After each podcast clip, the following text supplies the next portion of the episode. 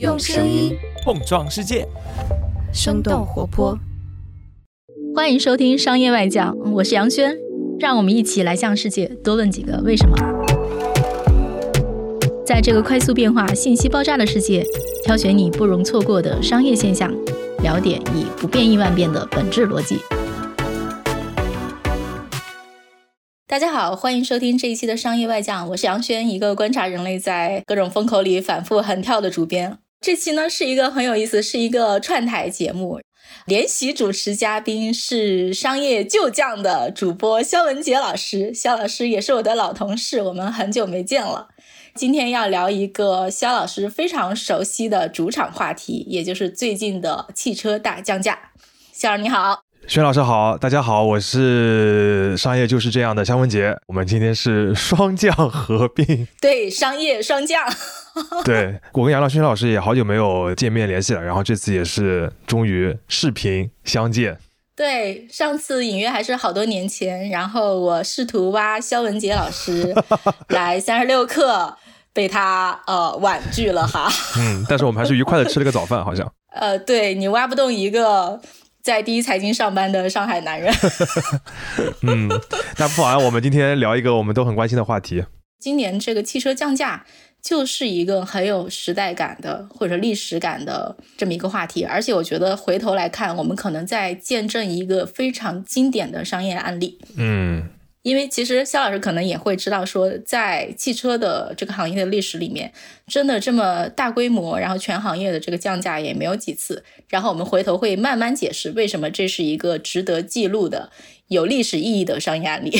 其实降价是一个常态。我这个降价指的是包括一些小规模的经销商层面的一些终端的降价，或者是单个品牌的降价，其实是常态。但是这一次比较有意思的是，它是属于一个全国范围内的，涵盖了几乎所有主流品牌的，并且幅度非常大的一次降价。那这个其实就不是一个每年都会出现的一个事情了。先讲讲这件事情是怎么发展起来的。一开始应该是说，最大的两个电动车公司率先降价，一个是特斯拉，一个是比亚迪。对。然后蝴蝶扇动翅膀，也不能说蝴蝶吧，可能老鹰扇动翅膀吧。整个行业就开始刮起飓风了。没错，比亚迪和特斯拉的降价应该是在今年的一月份，然后我们就会发现它这个降价的这个品牌，包括它的幅度是大幅的扩大，高端的豪华的品牌，呃，类似于奔驰、宝马，低到十万元以下，甚至是入门级的 A 零级的这个轿车，都涵盖进去了，同时涉及了燃油车和电动车。其次的话，它这个降价的幅度特别的大。大家最熟悉的就是像东风雪铁龙 C 六，这个现在已经这个出圈的这样一个车型，它的降价幅度达到了它有可能本身车价的百分之四五十，这其实是一个非常夸张的折扣。对，不知道还以为买衣服打折呢，是吗？没错，买汽车哪有折这么多的？对，大家平时快时尚品牌这个 on sale 的时候，什么打个六折、五折还比较习惯的，汽车是非常少见的。第三个的话，其实也是一个很特殊的情况，就是很多降价是以厂商的名义直接下场，而不是说经销商你在终端你去了 4S 店询价的时候，对方跟你说我打一个八折，打一个七五折。对，不是暗戳戳的那种，不是暗戳戳，是一个打名牌。这也是一个非常特殊的情况，甚至有一些地方政府、省级的地方政府，湖北省直接下场给出一个官方的，只要你在我这边买车，在我这边落地的话，就给出一个非常大的折扣，本质上是一个退税嘛。呃，参与方增多也是一个特殊的情况，由此也形成了一个非常大的舆论，舆论了之后就会裹挟进来更多的品牌，所以我们感觉这确实是一次席卷全行业的一个大浪潮。对，其实你刚才就是讲了一个很有意思的对比啊。汽车行业是很少大降价的，但是呢，其实快时尚品牌其实是蛮容易大降价的。就是我们放在各种行业里面横向去比较，降价通常有一个特点，就是容易过季、容易过时的产品是很容易降价的。但是汽车其实以往来讲，并不是一个很容易过季、很容易过时的产品，但是可能在二零二三年，哎，不一样哦。二零二三年汽车是一个很容易过时的产品哦。你觉得我这个说法对吗？没错，因为今年会有一个相对比较特殊的情况，就是在年终的时候会有一个排放标准更新换代的这样一个政策，就是你要从六 A 的排放标准到六 B 的排放标准。那么今年上半年还有很多品牌在售的车型，它有可能就不符合六 B 的那个排放标准。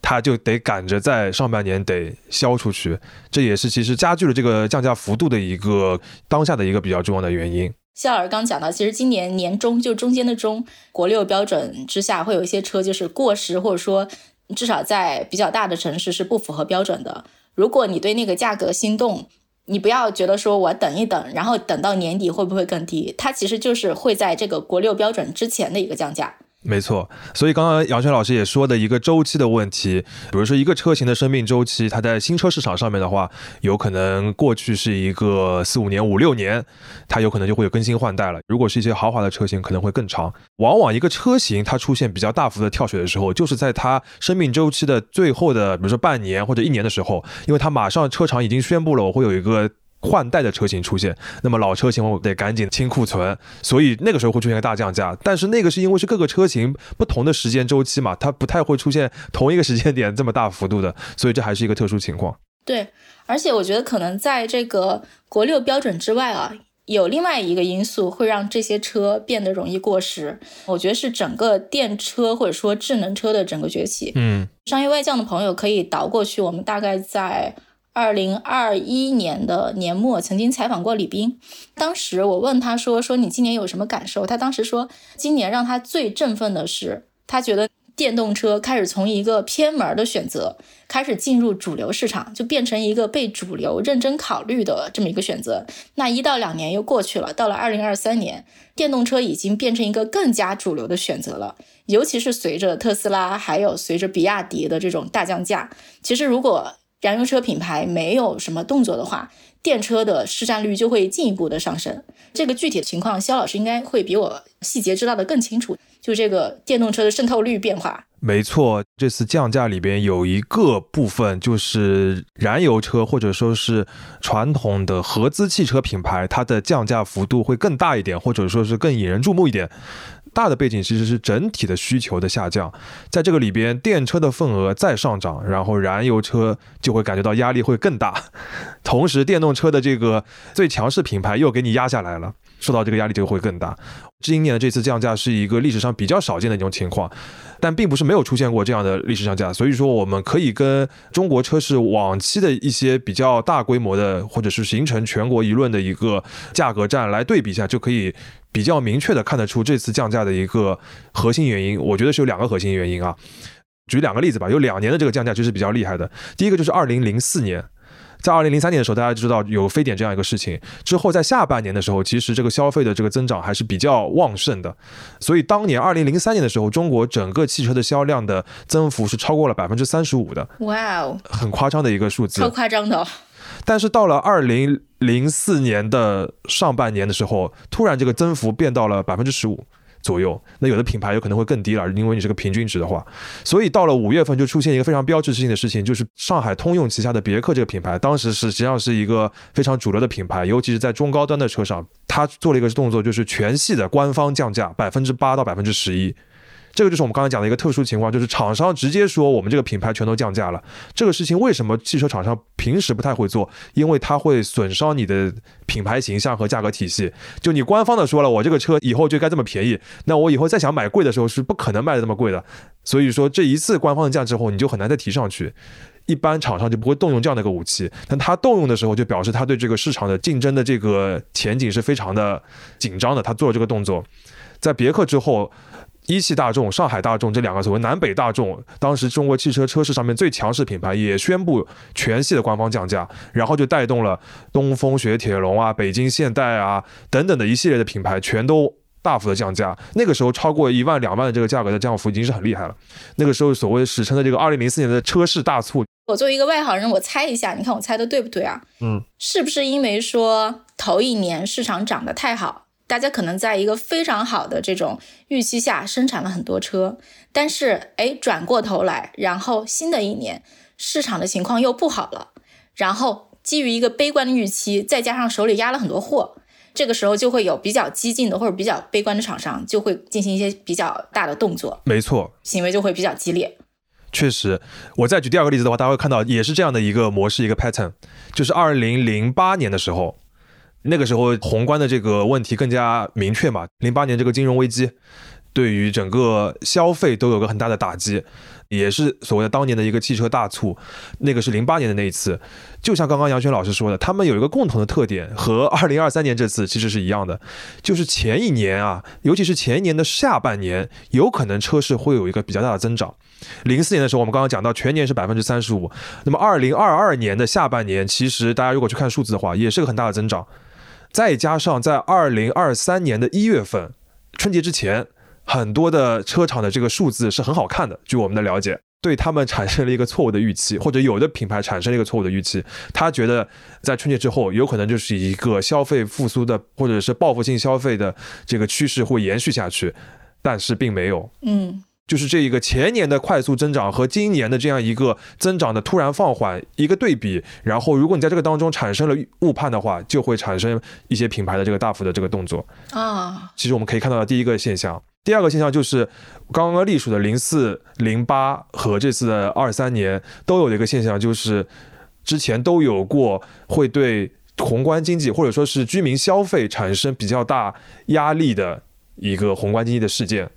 对，又有疫情，或者是有全球化的这个金融危机，其实压力是非常大的。而且我看，就是有一些做投资啊，然后包括做股票市场投资的人会说，其实，在今年年初，然后尤其是去年底，中国疫情的管控放开之后，其实全世界的资本都是买入中国资产的，因为大家都相信说，哎，中国会有一个快速的消费反弹，尤其会觉得说中国政府会放水，但是真的。哎，今年 run 了几个月下来，会发现说，第一，消费它是一个缓慢的反弹，不是一个快速的复苏。第二呢，中国政府也没有激烈的放水，也就是说，我觉得全世界资本可能对中国的这个预期，现在大家都觉得过高了，觉得之前自己买的太猛了，有点这样的感觉。那其实，在这样的一个相对缓慢的复苏里，你又是一个汽车是个大宗消费嘛，大宗消费一定会复苏的更加缓慢。大白话就是这个需求没有大家想的那么好。没错，我们这次其实也是调研了蛮多的汽车的经销商、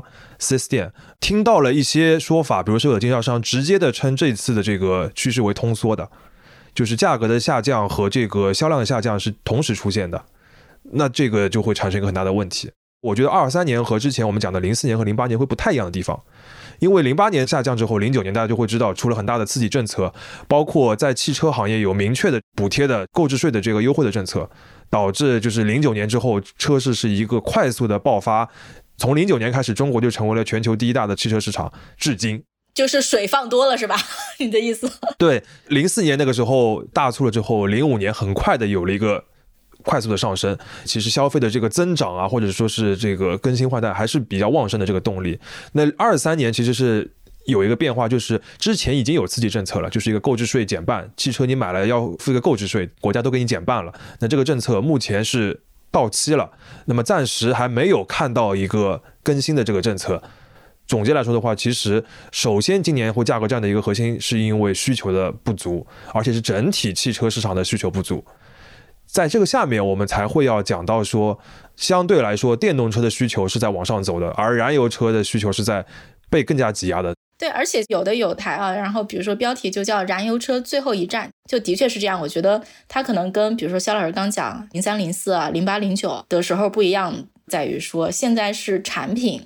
出现了一个从黑莓向 iPhone 过渡的这么一个 tipping point，没错，转折点。我觉得是二零二三年是一个比较强烈的讯号，就是汽车。或者说电动车正在进入福特 T 型车时代，没错。什么意思呢？就比如说福特 T 型车当年有一句很有意思的话，他说：“福特 T 型车你可以预定任何颜色，只要它是黑色。”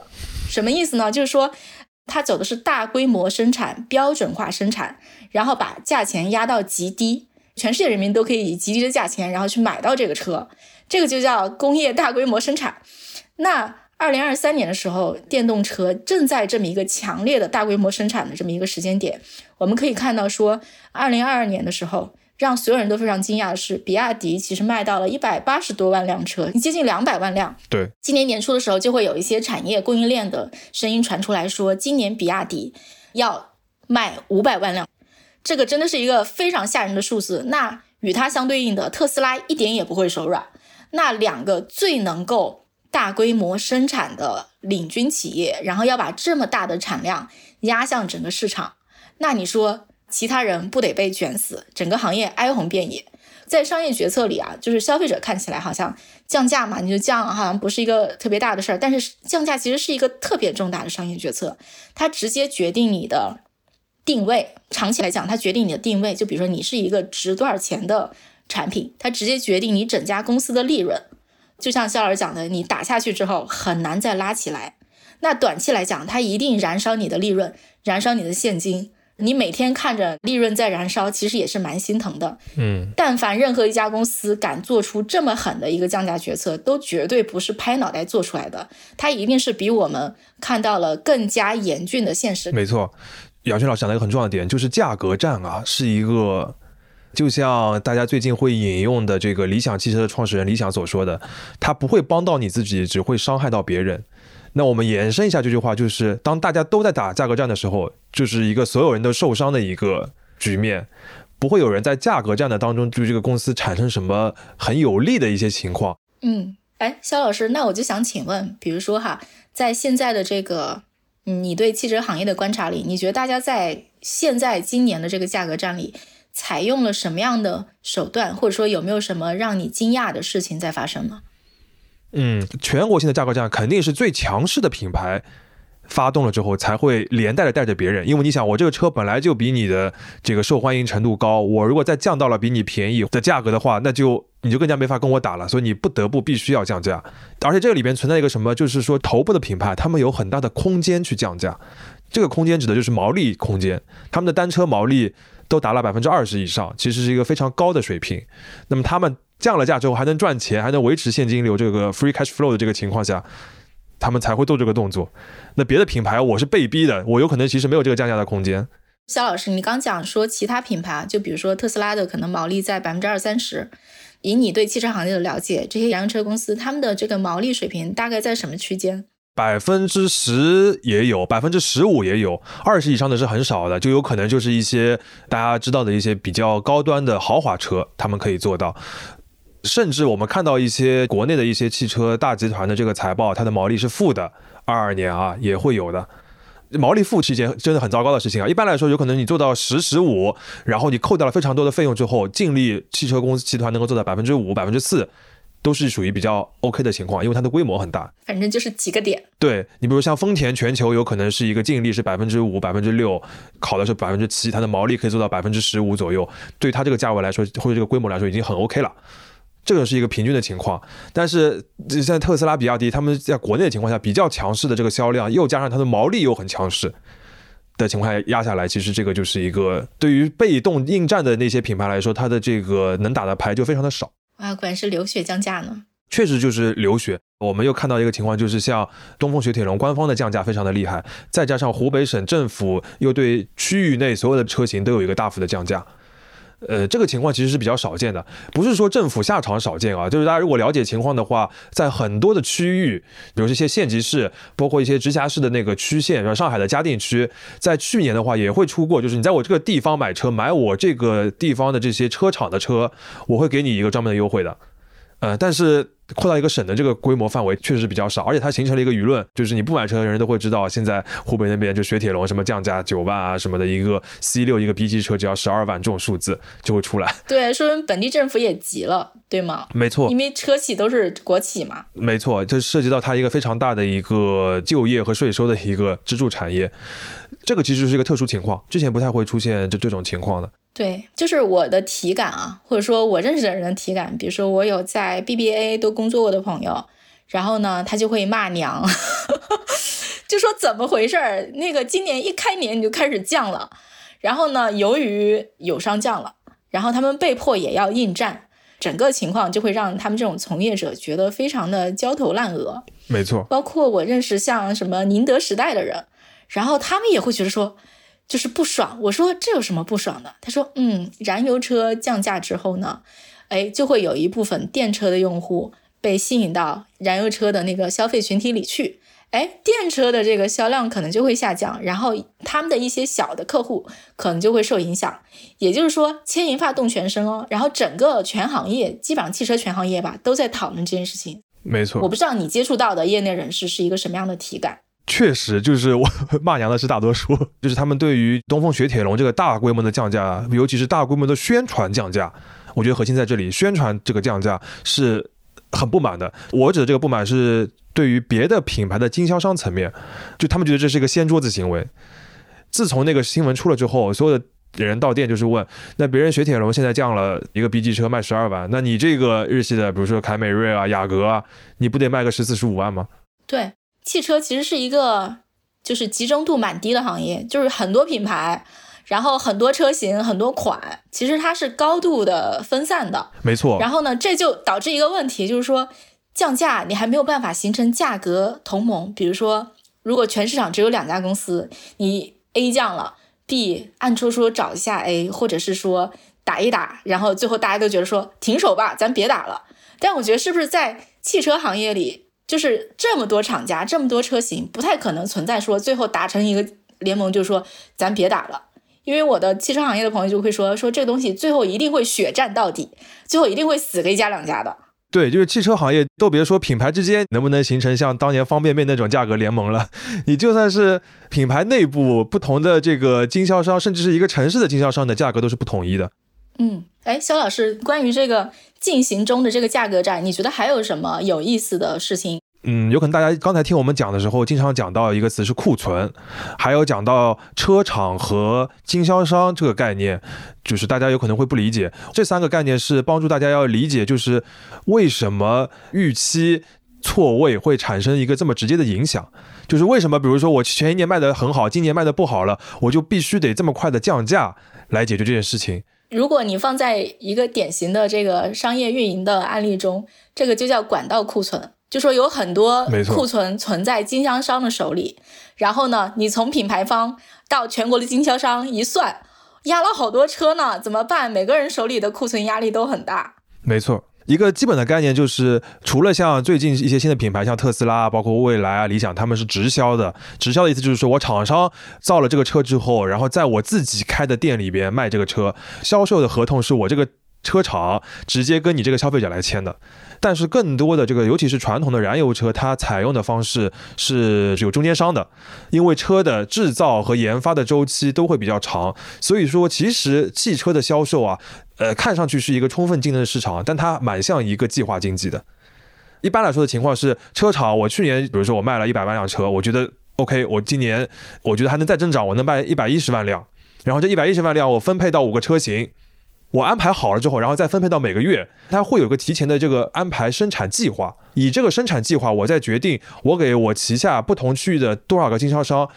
有一个怎样的一个派车的或者说是批发的一个计划。嗯，也就是说，车厂虽然跟经销商我签的是一个经销的合同，或者说是一个特许经营的合同，但是你经销商每个月从我这个车厂里边要买多少辆凯美瑞、多少辆帕萨特之类的这些。都是车厂给你安排好的，给你规定好的，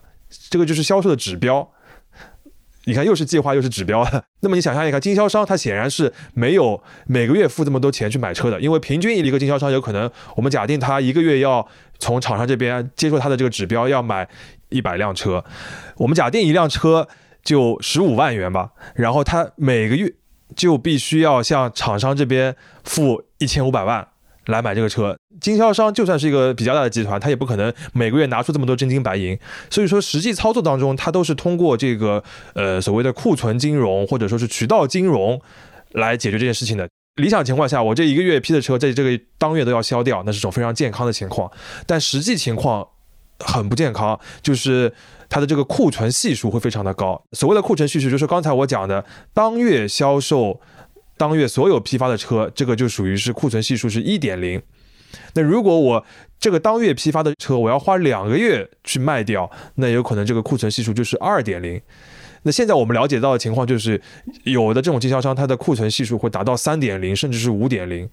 对于有的品牌来说，全国的这个平均的水平有可能是一点八九，接近百分之二，在这个三月份的时候啊，所以说这个其实是一个很不健康的一个情况。一般来说，这个汽车流通协会呃给大家设定的一个警戒线是库存系数一点五，也就是说我当月批一百辆车，我要花四十五天卖掉，这是一个相对还比较 OK 的情况，在网上就比较危险了。那么在库存压力这么大的情况下，就是说我还钱的压力很大，因为我这个这些车库存放在那边，如果我卖不掉，它都是一个金融的成本。我是要还利息的，而且我有可能这个钱直接还不上了，我有可能甚至出现了流动性的危机。这个反差厉害了之后，就会很快的推导到厂商这边。我知道不行了，这样一个东西推不动了，但是呢，我又一定要按照这个指标来延续下去。这个当中有很多的原因啊，包括就是很多车厂其实是有非常大的税收啊和就业的任务的，我不能轻易的去减产。这个又是我们所谓的这个计划经济的这个一面，这个当然有很多技术上的原因，我也不可能生产线马上就减少产能啊等等的，因为要恢复起来有很大的问题，包括供应链我也签了单了，所以他们不会那么快的就同意说我要减少这个给经销商的这个批发的这个压力，那么就会出现我只能通过特别大的降幅，我给你特别大的补贴，然后能帮助你把这个车尽快的销掉。哎，肖老师，你看我这么总结对不对？我作为一个外行听下来啊，我听起来觉得汽车行业整个的生产和销售都特别的刚性，对应的是什么呢？对应反义词就是柔性。你看现在产业上经常讲柔性生产什么的，其实就相当于说从生产到消费这个链条里非常快速的反应，什么东西卖不掉我马上停产，什么东西。呃，市场有需求，然后我增加我补单，但是听起来就是说汽车行业非常刚性。首先，第一，你的生产的很难做什么柔性啊、反单啊，或者是你改你的产线，生产这一端就很刚性。再到了销售这一端，销售这一端由于它不是一个直营体系，它可能有非常多层的分销体系，分销它又可能有一个习惯，又有一个压货的习惯，然后从最末端的那个分销的那个末端神经再传导到厂商这里。然后又有一个过程，在这个过程里面，其实已经在整个渠道里堆了很多货了，最后压力就会爆棚。对，就是哇，这个产业真的是一个怎么说呢？就是哎，出了事儿就是大事儿哦，就是这种感觉。嗯，我觉得刚刚杨轩老师总结的这个“刚性”这个词是特别到位的、精准的。呃，我刚刚讲的这些，对于一个汽车行业人来说，是一个司空见惯的。我们一直都是这么运转的嘛。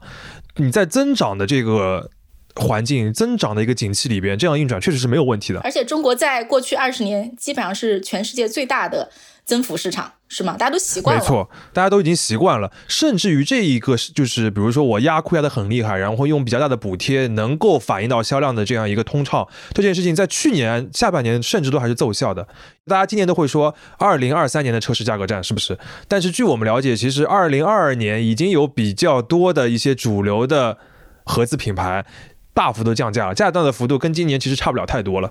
这个情况有可能是从去年的四月份、五月份开始出现的。到了去年下半年，大家有可能会知道，就是有很多的主流品牌它大幅的降价，帮助它这个销量上去了，是他们去年奏效的。但是今年是不奏效了。这个整体的销量下降，现在有一个大家比如说行业统计出来的这个降幅嘛，这个降幅总需求的这个下降下降了多少呢？从一八年见顶，那个时候好像是二千七百万、二千八百万左右，到现在去年的话是两千六百万，还要去掉一些商用车的部分。乘用车的话，有可能是两千五百万或者是两千四百万左右的，是实际的这个呃终端啊、上险啊等等是这样一个水平。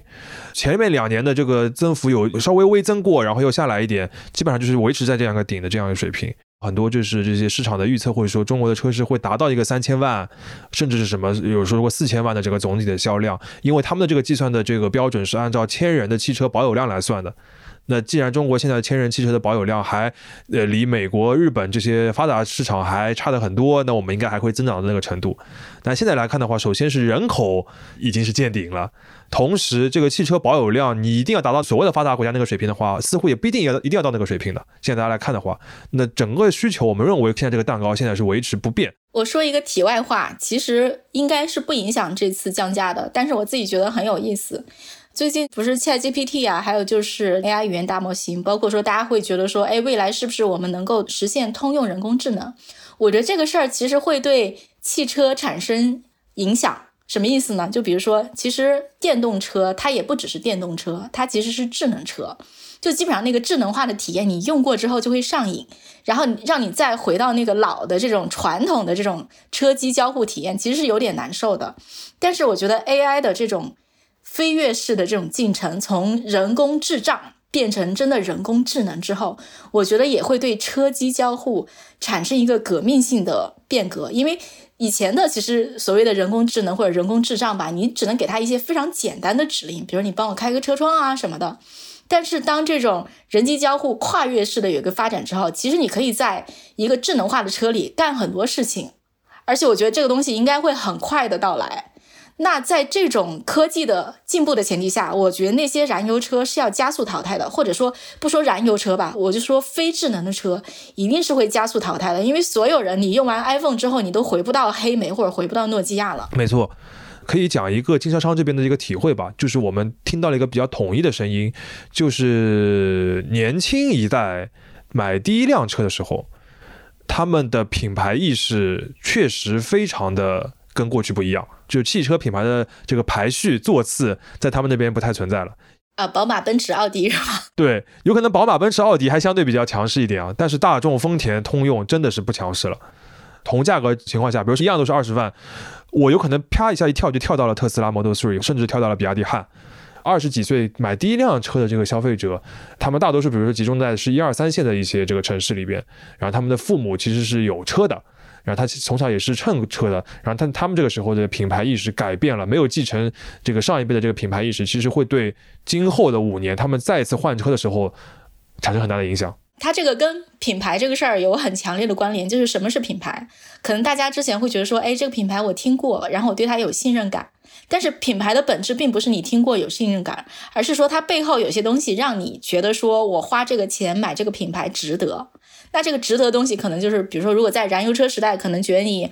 内燃机好，而跑得快。但是到了现在这个时代，可能大家就会想，什么东西真的值得？比如说一个好的智能化的体验是值得的，然后这个充电的体验。然后整个的科技感，对科技外观这种感觉，就是你的所谓的品牌是要靠一些比较实在的东西来支撑的。那这个时代那些背后的东西在发生变化，就是你刚刚讲的这个品牌的座次或者品牌值多少钱，其实，在大家的心里就发生了变化。大家心里那杆秤就是已经在上上下下在变了。哎，这是一个很有意思的事情。这个当然，我觉得根据不同的区域，这个不同的这个城市的大小人群。不能一概而论啊！我们了解的比较多的，有可能还是一些核心的都市群里面的珠三角、长三角，对，尤其是偏南方一点的，北方市场会跟南方市场还会有比较大的一个区别。但是一般来说，我们会看到的就是这些市场的这个消费习惯的辐射效应还是比较强的。我个人就是这个是不负责任的一个判断，我觉得这个趋势会肯定只会扩大，而不会再逆转回来了。嗯，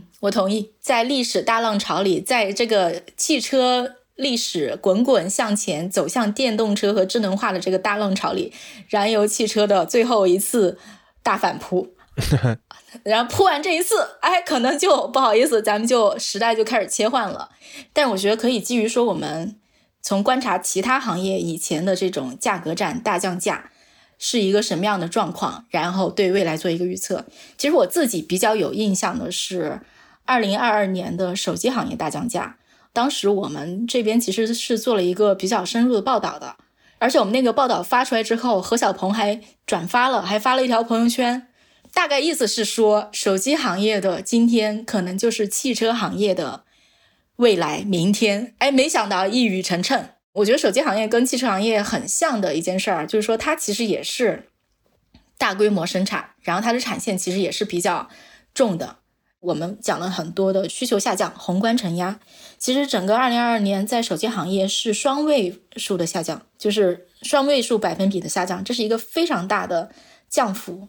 大家手里也是积了一堆库存，就要开始清库存，然后清的这个比例其实也非常之大。很多厂商，比如说一个两千块钱的手机，他会给你降三百，然后再补贴三百，也就是说六百，这个相当于打了一个几折。对，七折多，嗯，对，七折多，其实也是一个蛮大的降幅了。同样的，就是他们其实很难形成所谓的价格同盟，只要有一家开启了这个价格战，这个价格战就会进行到底，血战到底。这些可能就是跟汽车行业很像的，但是我们可以从他们接下来发生什么去推演一下汽车行业会发生什么。就是一件事情是说，整个的这个打价格战的这个过程里面。其实它的市场还是有分层的，什么意思呢？在不同的价格区间段里面，大家的压力不一样。比如说哈，你在中端、低端市场，其实价格战是非常非常激烈的。但是哎，很有意思啊，高端这个市场，至少在二零二二年，高端市场的销量是增加的，就是苹果的销量是增加的，这是一个很有意思的事情。我们这次可以看到，说汽车行业可能也出现了一个类似的现象。比如说，哎，好像就是面向大众的这个呃价位段，比如说十几、二十、三十万，然后可能还是在降价，但是可能更高一点，比如三十到五十万，他们就真的不会大幅的降价了。包括像什么理想啊什么的，他们都会说啊，我们不降价，但是他可能就是说悄咪咪的你去买车，他给你一些送点这个，送点那个，呃，That's it。到真正高端的豪华车，比如说你要去买宾利，不好意思，宾利是不降价的。就是说，这个其实也是一个市场的分层，就是看起来是一个整个行业的大降价，但是它也许在一些特别的价位段或者特别的市场，哎，它受到的挤压的力度不一样。再转过头来，就比如说这个手机行业不景气嘛，不好意思，到现在也依然不景气。我们到今年二零二三年能够看到一个什么样的进一步变化呢？我们能看到说有些厂商。他会把自己的子品牌收回来。其实，在手机最火热的年代哦，其实很多公司是做了新品牌的，比如说什么 OPPO 啊、vivo 都做了他们的互联网品牌，什么 Realme 啊、爱酷啊，都是还有什么小米也做了红米，他们都是要给自己的品牌做品牌细分的。比如我特别去打哪个人群，或者特别去打哪个市场，这是在市场的扩张期。但当市场进入了一个价格战，或者进入了一个收缩期，你会发现说这些公司就会把这些子品牌收回来，说我并到总部里，大家就会觉得说艰难的市场我先收一收。就是我们刚才其实对汽车行业做了一个预判，我们的预判就是说一定会死几家，可能不是死一个公司，也许是死一个子品牌，或者说他们会收缩自己的呃型号，有些不畅销的型号就算了。对吧？我们收回来就别做了，咱们就卖那些最好卖的，或者是说我把精力用来去研发一些市场走向上、市场需要的一些新的，比如说我去做混动，乃至说我去做电动车，这都是一种可能性。真正残酷的一面是什么呢？就比如说我们去看手机市场，尤其是在跟海外渠道竞争的时候，会发现说打价格战其实打不过三星的。这是让人非常心痛的一点。你哪怕贴着自己的成本去出货，你也打不过三星，因为三星是整体的，是在做垂直一体化的。三星自己有屏幕，然后有芯片，它其实就掌握了说手机这个产品里面最重要的两大块成本。所以，当他要去做价格战的时候，当他想要去压价的时候，他是可以把价钱压到很低的。你一毛钱都不挣，你都打不过三星。这就回到今天汽车这个领域里，这就像是说，刚才我们在一开始就在讲，很多品牌，你把你的价格压到真的不挣钱，但是你也打不过比亚迪和特斯拉，因为人家是大规模生产，比亚迪自己还做电池，然后甚至说这些做电池的厂商很多都在上游去买锂矿，那你一个单个的汽车你怎么打？所以，我们现在能够在汽车行业看到一个非常明显的趋势，比如说很多很多的品牌，他们都在自研电池，然后再谈自己的二供，乃至说自己要去建一个电池的产线。其实这个就是说，你这个价格竞争到最后，你会发现说，哎，不好意思，这东西拼的还是硬实力。没错。所以就是价格战背后啊，其实就是比的东西，它不仅仅是个价格，价格只是前端的。最显现的一个点，但是它最后拼的是一整套的东西。没错，我觉得刚刚薛老师讲的这个手机行业的这样一个案例的话，刚刚提炼几个点，其实就可以作为我们对这一次二零二三中国车市的这个价格战的一些预测。第一个的话就是，呃，边缘品牌会大量的推出。我会判断的比较厉害的，就是有可能会觉得不是一两个品牌的退出，有可能你会在今年、明年看到两个手双位数的这个品牌的退出。尤其是大家看，就是那些降的特别厉害的品牌，掀桌子的，或者就是一副不干了的，把这个车价打到毛利以下的这个负毛利在卖车的这样一些品牌，如果在别的一些消费品里面，你会知道，我这个有可能就是所谓的清仓大甩卖。这个不是危言耸听，我觉得很有可能会出现在中国的一些品牌里边。大家都会听到一个说法，就是很多这个电动车的这些领头的一些创业者都会认为，到了二零三五年或者是二零四零年的时候，整个汽车市场全球有可能是一个只有三到五家的一个品牌。至少在近期的话，大家可能会看到啊，就是这个也不是我一个自己的判断，呃，是我们综合了一些经销商啊或者一些厂商的一些判断，他们会觉得一个。传统的合资品牌，或者说是之前一直以油车和混动车为主的一些燃油车的品牌，在中国的这个数量有可能会减少到呃十家左右。这个年限的话，有可能是二零二五、二七都有可能。在此之前的话，有可能是二三十家、三四十家，大家就会知道就会有很大的区别。这个里边非常大的一个情况就是说，品牌减少，不是说厂商减少啊，品牌减少了很多。就是刚刚轩老师讲的一些小的打细分的品牌，他们都会收回来，撤出中国一种，就是或者是取消这个品牌是第二种。第三个的话就是，大家千万不要觉得只有燃油车品牌会在这个当中死一片。我可以明确的说，电动车的这个本土的品牌也会死一片。有可能这个速度还甚至会更快，因为他们的资金的这个实力会更弱一点，他们的产量其实还会更少一点。大家要知道，这个价格战像我们刚刚讲的，第一个要素是整体的需求下降，这个需求包括电动车的。呃，很快你们就会看到，比亚迪啊，或者是特斯拉，有可能会出现更大多的降价，因为他们的库存，据我们了解，就是就比如像比亚迪啊什么的，并不是所有的品牌或所有的车型都像去年那样那么热销了，他们也会受到这个影响。如果他们出现库存的话，他们随时可以发动的，就是他们有这个先手的优势的，他们有可能会对那些下面的那些，比如十万左右那些品牌产生更大的压力。还有就是那些活下来的燃油车品牌，所谓的燃油车品牌，他们其实现在已经做了很多电车了，他们肯定会更加的重视电车，推更加多的产品。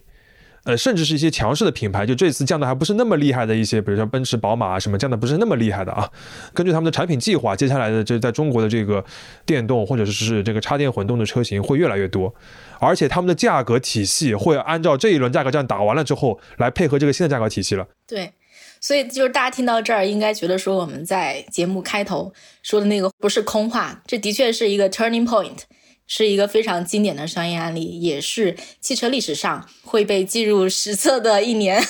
还有就是经销商层面的变化，未来的话，它有可能就是一个减少渠道、退网、缩网的这种情况。那这种情况下，就会出现很多的品牌经销商，整个渠道网络的规模缩小，然后向更高端、更赚钱的品牌集中，尤其是对那些大规模的集团来说。所以你们会看到，整个中国的 4S 店的数量肯定是越来越少了，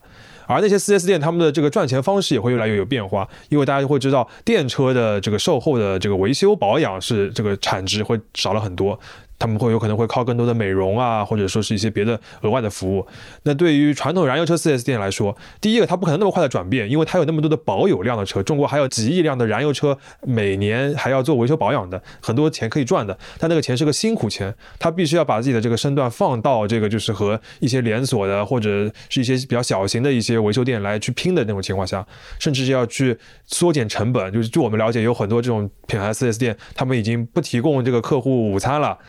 甚至把清扫的人员都这个削减了等等的，而且我觉得这个其实就能够解释啊，就是为什么各地政府引进这种汽车电动车产线方面会如此的积极，就是一方面肯定是因为说它本身是一个大的产业，又贡献 GDP，然后又贡献就业，又贡献税收，但另一方面也能看到说新产业的崛起一定伴随着老产业的一种萎缩和衰退。没错，这个萎缩了之后咋办呢？对吧？你必须要找一些新的东西填进来。没错，其实我们已经可以看到这个所谓的产能的合并，或者说是关停并转，在过去几年已经发生了。大家比较熟悉的一些，比如说像东风悦达起亚，它的有很多工厂现在已经变成了别的品牌的工厂。今年这个情况肯定会更加加速。这就是刚才杨轩老师说的，一个汽车产业可以养活一个城嘛，它可以带动非常多的就业。这个厂以后肯定是会有停掉的、关掉的厂，它转成别的行业也有可能，转成别家的车厂也有可能。或者它直接关掉也有可能，这个事情都在底特律都已经发生过了，你不可能在中国那么激烈的发生，在局部区里面肯定会看到的。哎，聊到这里，是不是可以给我们开头的那个问题解一下 惑？就是说这个时候车都降价降这么多了，我们应该出手吗？肖老师，就是是这样的，朋友们，就是有可能现在出手已经晚了。因为大家要信任这个汽车行业啊，就是说你只要造出来的这个车，呃，尤其是一些比较 OK 的品牌，他们的安全的标准，然后各方面的这个性能质量肯定是 OK 的。只要它不是一辆长期的库存车，就是比如说我在外面风吹日晒了三十六个月、二十四个月的，或者说是我出过事故的车，或者说是瑕疵车，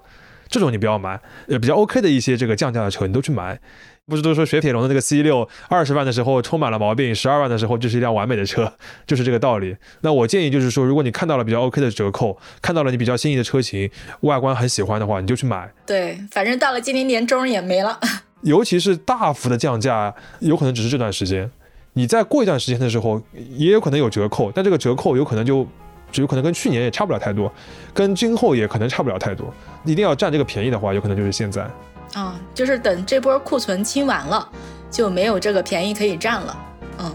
这是一个比较特殊的历史时期。没错，历史上有很多朋友，他们买车的时候都是趁着这个价格体系大混乱的时候占这个便宜的。有的品牌进口车比本土就是国产车还要便宜的情况，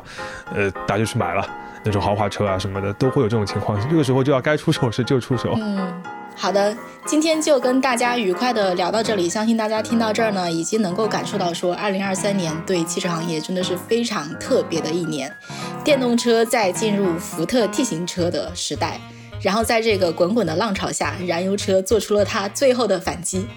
好的，那商业为什么这样？商业就是这样。这期就愉快的跟大家聊到这里，我们下期再见。谢谢肖老师，拜拜，拜拜。这期节目就到这里。关于这期节目，大家有什么想法呢？都可以在各大平台给我们留言。如果你喜欢本期节目，也欢迎你点赞、关注、转发、赞赏。也欢迎大家关注我们的公众号“生动活泼”，声是声音的声。感谢大家的收听，我们下期节目再见。